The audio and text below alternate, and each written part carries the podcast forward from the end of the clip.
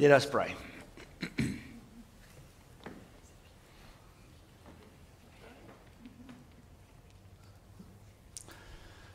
so here we are, the first day of the year 2023. Nothing really happened, Lord. the clock just moved a second further. But we like new beginnings. We like to think that we can start afresh. We like to think that things can be different this year. Lord, but we know it's possible because certain things are under our control. A lot of things we can't control, but there are things that we can control. We can control how we think about life and how we live our life. We can decide to believe or not to believe. We can decide to take you along as we journey forward, or we can decide to try to do it on our own. We are here today, Lord, because we do not want to do it on our own. We know that that's not the wisest choice. So now we come and we say, Lord, as we gather in your name, and as we come seeking your guidance and your will for us, that you will, you will give what we need to understand more about how you would like us to live our life in this year. So please, bless us. Use the words I need to share that we may find in it the voice of God. In the name of Jesus Christ, we ask this. Amen.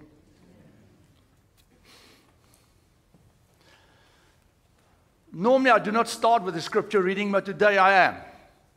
He who did not withhold his own son, but gave him up for all of us, will he not, will he not with him also give us everything else?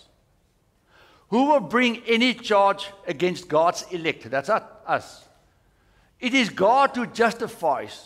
Who is to condemn? It is Christ Jesus who died, yes, who was raised, who is at the right hand of God, who indeed intercedes for us.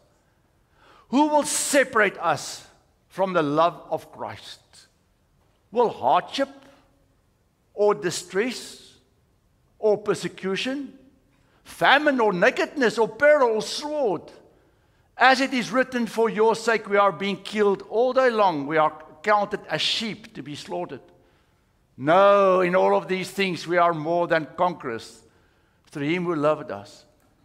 For I am convinced that neither death nor life, nor angels nor rulers, nor things present nor things to come, nor powers, nor height, nor depth, nor anything else in all creation will be able to separate, uh, separate us from the love of God in Christ Jesus, our Lord.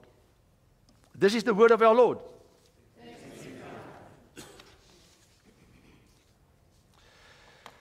January 1563. And a document is published. A document that these two guys really worked hard on. Two young men who lives in Heidelberg in Germany. The guy on the left, his name is Zacharias Ursinus. He was a professor in theology at university in Heidelberg. Caspar Olevianus, he was the pastor of the church in Heidelberg. And they were given a task the year before. And this is now, how many years is this ago? It is 460 years ago that this happened. But the year before, they were given a task to come up with a document. A document that would, in a sense, help the church understand who they are, help the people who attend the church to understand what is their identity as Christians, and how to cope and how to deal with life in the year then 1563. And the document that they prepared for us that we are going to look at today and start with a series on this is the Heidelberg Confession or Catechism. Now, now if you look at this picture here, you can see this guy, it's, it's, it's really an old picture, but you can see this guy looks worn out and he's carrying this heavy burden. And, and he has this walking stick. He looks like, a little bit like George when we had to climb the Himalayas there in Nepal. Ah, that's George at this. Where's George? George, I always want to show a picture of you. Yeah, you go. Okay, that's how he looked. Ah, that, that's George. I, I'm just, I'm just kidding. But if you look at this guy, you can see a guy who's tired, who's overwhelmed, who's struggling with a burden. That's why they had to prepare this document. You see, in the year 1563, things were not always that easy. The Reformation took place a while ago, and there's a lot of controversy, a lot of arguments taking place between people about what is it that we believe as Christians. But while they were talking about these things, the Roman Catholic Church were coming after them because they were persecuted. The moment when you break away from the church during that time, you broke away from the state and you were seen as the enemy of the state. So to be a Christian was extremely dangerous for many groups and many people. Christians or people part of the Reformed tradition, they were killed by thousands in France. Now the people that are living in Europe are, in a sense, trying to find out what does it mean to be a Christian. And then these two guys came up and they wrote the Heidelberg Catechism. The word catechism is a very interesting word. It's a word that actually means echo. So if you would stand on a mountain and you would yell, hello, then hello comes back. They chose this word specifically because they say what we are doing here is we are, in a sense, proclaiming God's word and it echoes back. So, every single thing I'm going to say today, I could have had the scripture reading constantly, but every sentence of what I'm going to preach about or say has a scripture reading behind it because that was the purpose of the Heidelberg Catechism, is actually then to help people understand God's word for us as we look like this guy and we try to move forward through life. And the way they compiled this document is through a question and answer uh, uh, uh, format. They said the best way is we are trying to figure out what are the questions that people would ask about life. So let's think what is it that, if we would ask you guys, what are your questions about the Bible and about life and living? And they came up with the questions and then they came up with a biblical answer. I think they gave the first question a lot of thought. Because this is their first question, the top part. What is your only comfort in life and in death? Now think, think about this just for a moment. That's a very personal question that they are asking here. They're actually looking you and me in the eye and they said, So, Ferdy, where are you going to find meaning in your life?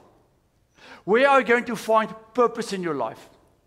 Where are, where are you going to actually find the resources to deal with the complexity of life? Because the fact that you are a part of the church and the fact that you believe in Jesus Christ, the fact that you are a follower of, of God, doesn't mean your life is going to be simple. That is nowhere to be said in the Bible or to be found in the Bible. So, where do I go to? What do I do if my life starts, starts to turn sideways? A few years ago, on January the 4th, my um, nephew was killed in a car accident. 33 years old with two beautiful children. I remember that on that New Year's Day, I called my sister and I said to my sister, Oh, just a happy new year, and I hope you guys will have a blessed year. And I spoke to her and to the family, and I prayed that morning on the 4th of January. I remember for him and his family by name. He was killed that day. So, what do you do then as a Christian? You see, that's the moments in life when we as Christians also start to ask us the question so, where is God in the midst of this? And that is what these guys dealt with when they were writing this document. They said, but we are with people that is going to struggle with life in its, in its essence. And I think that is why we are in so much trouble in this country because people do not have the answer to this question.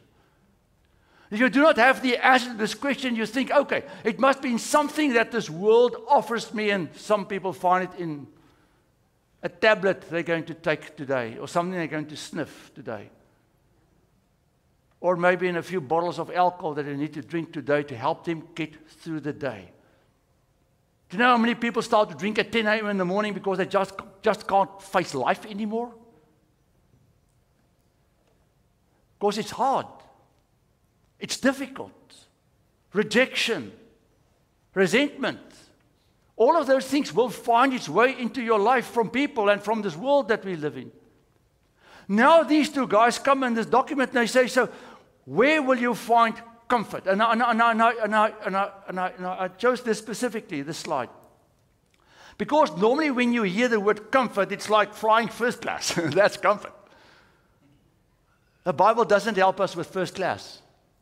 No, no, economy, way in the back, next to the bathroom. That's where you many times find yourself on this journey.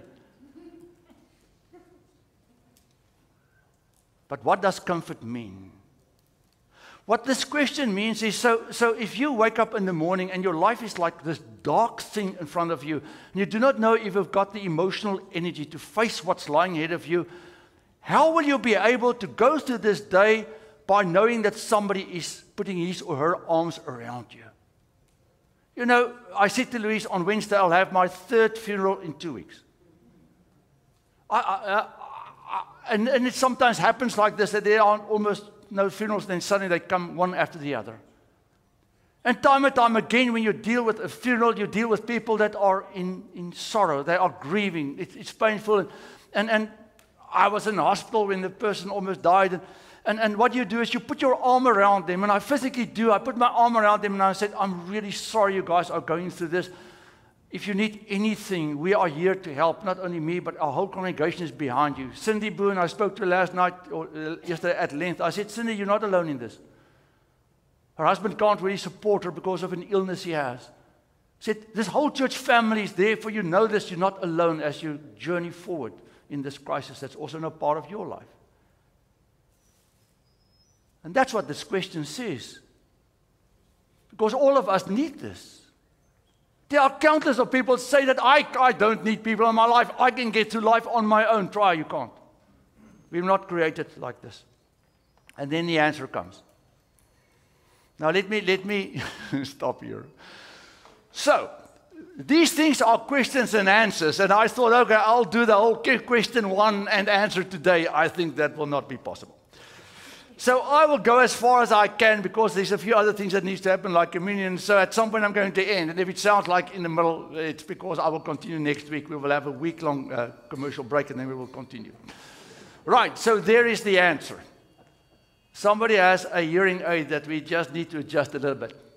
That I belong body and soul in life and in death, not to myself, but to my faithful Savior, Jesus Christ who at the cost of his own blood has fully paid for all my sins and has completely freed me from the dominion of the devil. That he protects me so well that without the will of my Father in heaven, not, not, not a hair can fall from my head. Indeed, that everything must fit his purpose for my salvation. Therefore, by his Holy Spirit, he also assures me of eternal life and makes me wholeheartedly willing and ready from now on to live for Him. That I belong, body and soul, not to myself, but to my faithful Savior, Jesus Christ. What is the problem with us? That we want freedom. I want to be free of everything, most of us. I don't want anyone to ever tell me that I can't do something. I heard, a horror story again on Friday night when we visited a person who's a teacher at quite an institution. And where somebody was fired because this teacher was honest with a child and an issue. And the parents came in and they complained and said, Well, the teacher was too hard on this child, and the teacher was not wrong. And they decided to fire the teacher because he was honest about what was going on with this in this person's life. And now that whole program has collapsed. Because this teacher was actually teaching, well, he was doing something extra, extracurricular that, and that whole program has collapsed.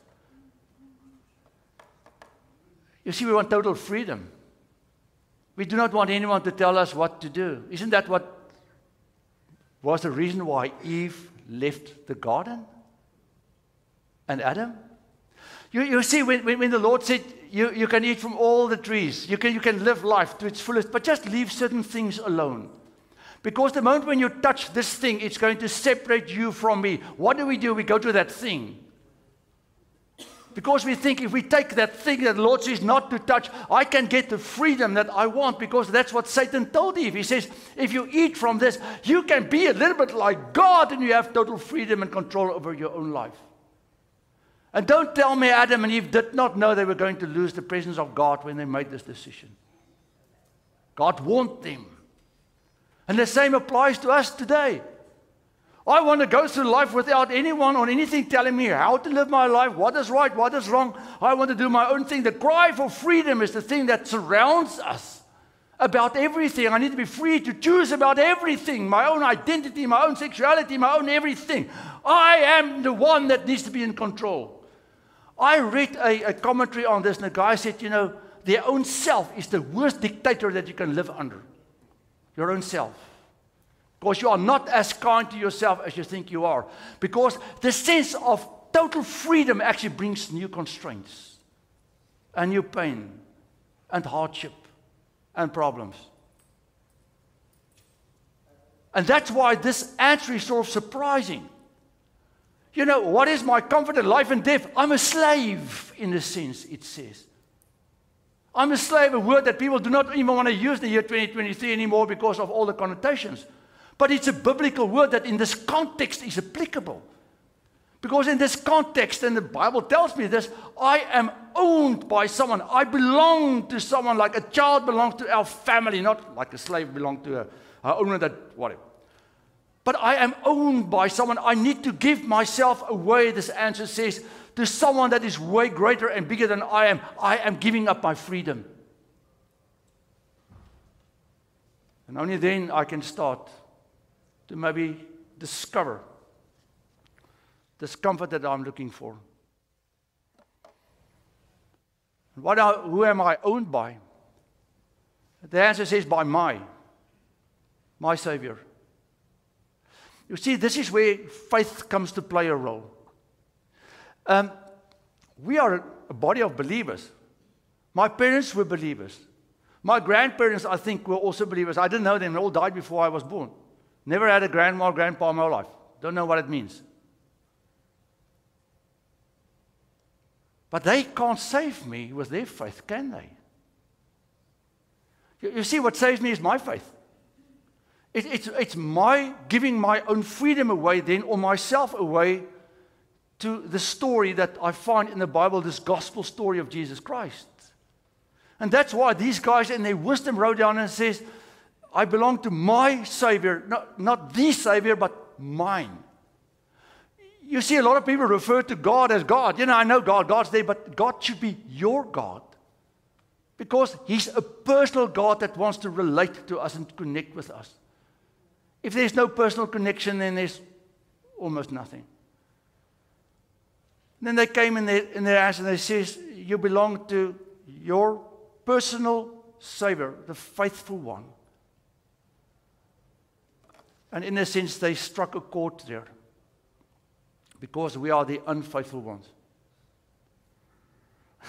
Every year we start to say, Lord, I'm going to go to the gym. I am going to lose some weight this year, and gym will see me. And you, you can ask these gym membership people. They know well. They sign you up with a special by March. Nobody is there anymore. But the membership rolls on. That's, that's how, how it works. Uh, we struggle to, to keep our commitments in many different ways because it's difficult to change your behavior. To change behavior means that you actually need to do the same thing for six weeks in a row before, this is part of psychology, before you will actually create a new habit or a new, new trait. Six weeks, constantly. You need to do the same thing. We are the unfaithful ones. Every year, Lord, this year I'm going to give myself to you. I'm going to come a little bit more to church. I'm going to read my Bible more. I'm going to pray more. March comes. I got busy with life and all the things. And this answer, in a sense, says what would happen if God would deal, us, deal with us in the same way that we deal with Him? That my life starts to turn terrible. And I have this complete loneliness, a, a, a godlessness in my life because God got busy. God got busy with all the things that He needs to do in His universe. And, oh, Ferdy, I'm so sorry. I wanted to be there with, for you, but oh, man, I was busy on this side, busy with Doug. I'm just kidding. Where's Doug? There's Doug, yeah. I, I, no, Sam, Doug, whatever, all of them. you see, these music people, they need God's attention a lot. I'm, I'm, just, I'm just kidding. But you understand what I'm trying to say is that, that this faithfulness has to do with the fact that God is the faithful one. There's nothing. There is but nothing that you and I can do to get, get God from stop loving you. Nothing. There's nothing that you and I can do to stop God calling out behind us. There is nothing that anyone can do. The worst possible person in this world can do nothing for God not to reach out to him or her and say, I also want to save you. Because God is faithful to his promises. And he says in John 3, I sent my son to this world so that people can be saved. But then I need to take his hand. And now these writers, these writers came and they said, What's my comfort? That I'm going to actually give myself who I am, my life, my journey to someone that is way more faithful than I can ever be. And his faithfulness lies in the fact that he says, You are so important to me that I gave my son to die for you. So, so what, must, what more must I do to show you that I deeply care for you? Why would you not trust me with your life? Because I'm the trustworthy one. I'm the one that had my son hang on a cross and bleed out that you can be called the child of God. And that's a biblical thing in the book of Hebrews and Galatians and in Romans. You will find that, find that the Bible says, and he came and he paid the ransom for our sins. Because we are with our sinful life and our brokenness, we are in, trou- uh, we are in trouble with God. We are. And only through Christ we can be free. We can be free because He took our place. You know, I, and I'm going to end with this. I'll go to the next section next week. It's like sitting in, a, in, a, in, in, in prison and, and you're on death row and they say you need to, you'll, you'll be executed on Friday. And it's terrible. On Friday morning they come and they walk you down the, the hall and guys are banging their things. But then as you come to the execution room, they open a door and they say you can leave. And you realize, but this door leads to the outside of the prison. And you say, but no. I, am supposed to go into this. They say, no, this is someone else that's going to be killed now. He came and he said, I'll die for that guy. Let him, let him go. It's okay. And, and I asked, who's this guy? And they said, no, his name is Jesus. I don't know him, but no, he said, he'll die for you. He knows your name. And he said, I want you to live your life and only to realize that someone thought you so valuable, even though you are so broken, that I would die for you. Now I'm outside of the prison. I'm outside. Am I guilty? Yeah. But I'm free. I'm still guilty. But I'm completely free. I can go and vote and I can go and buy a car and I can do live my life because I'm outside now because somebody else took the whole burden of what I did wrong on him that I can be outside. That's what the statement says. That's what the statement says. That you and I sit in this church and we are guilty. Of course we are of sin. We are stupid. And I'm going to be stupid again tomorrow. I promise you. You ask Louise. I may be stupid today already after church. You can ask Louise. she will tell you. There will be something I will do that will not be always in the Lord's eyes and my wife's eyes. Great. Um, we all are terribly broken people. But do I need to live in fear? No. I am free because Christ Jesus paid for me. And the only thing He asks of me is say thank you. And then live like someone that recognizes that the freedom that I have has a huge price. Therefore, I would leave that prison and go and say, people say, Freddie, what are you doing out in the street? You're supposed to be in the dirt by now. And I would say, no. There's someone there. His name is Jesus. And he made it possible for me to be out. And that Jesus says, I'm so important to him that he will do it for me. And you know what? He will do it also for you. Even though you are not on death row, you actually are. He will also do it for you because you are as important. We are facing 2023. I really hope and I pray all of us will have a blessed and fantastic year. But I can give you no guarantee today whatsoever, as I never had a guarantee in my life. As a Christian, as a pastor, as someone that loves the Lord with all my heart, that things will always work out exactly the way I want it. That's later on, maybe two sermons from now. We'll get there. But this I want to promise you. There's someone that is today saying to you and to me, I want to, you to know that I have already come alongside you and I've already placed my arm around you. I am going to walk with you because you're my child. You saw these little ones this morning. I, they are just growing now in numbers. Are But it's the most fantastic thing is to, to have these little ones, and when you see they're going to fall, you say, No, no, no, do this, and you pick them up and lift them and take care of them. The Lord says, This is what I want to do for you. I want to take care of you. Because this world is complex and serious, dangerous. But at the end of the day, I want you to have fun. I want you to laugh and to enjoy with my arm around you. Ferdy, what is going to be your comfort in life? Maybe when you need to face death this year. Maybe not your own, but the death of people close to you, wherever. My comfort lies in the fact that I'm owned by the one who died for me on the cross and says, Why will I let you fall? I'm on a journey with you, and in the midst of your pain, in the midst of your trial, I've got you. Walk tall, live with a smile. You have an owner in heaven that will take care of you. Amen. I'm a third through my sermon, so you must be glad I said amen by now. Otherwise, you're still here by 4 p.m. this afternoon. So, oh, yeah, yeah, yeah. So, I'm going to continue next week with the Heidelberg Catechism, uh, yeah, as we are doing now, and then we will go on and on and on and on.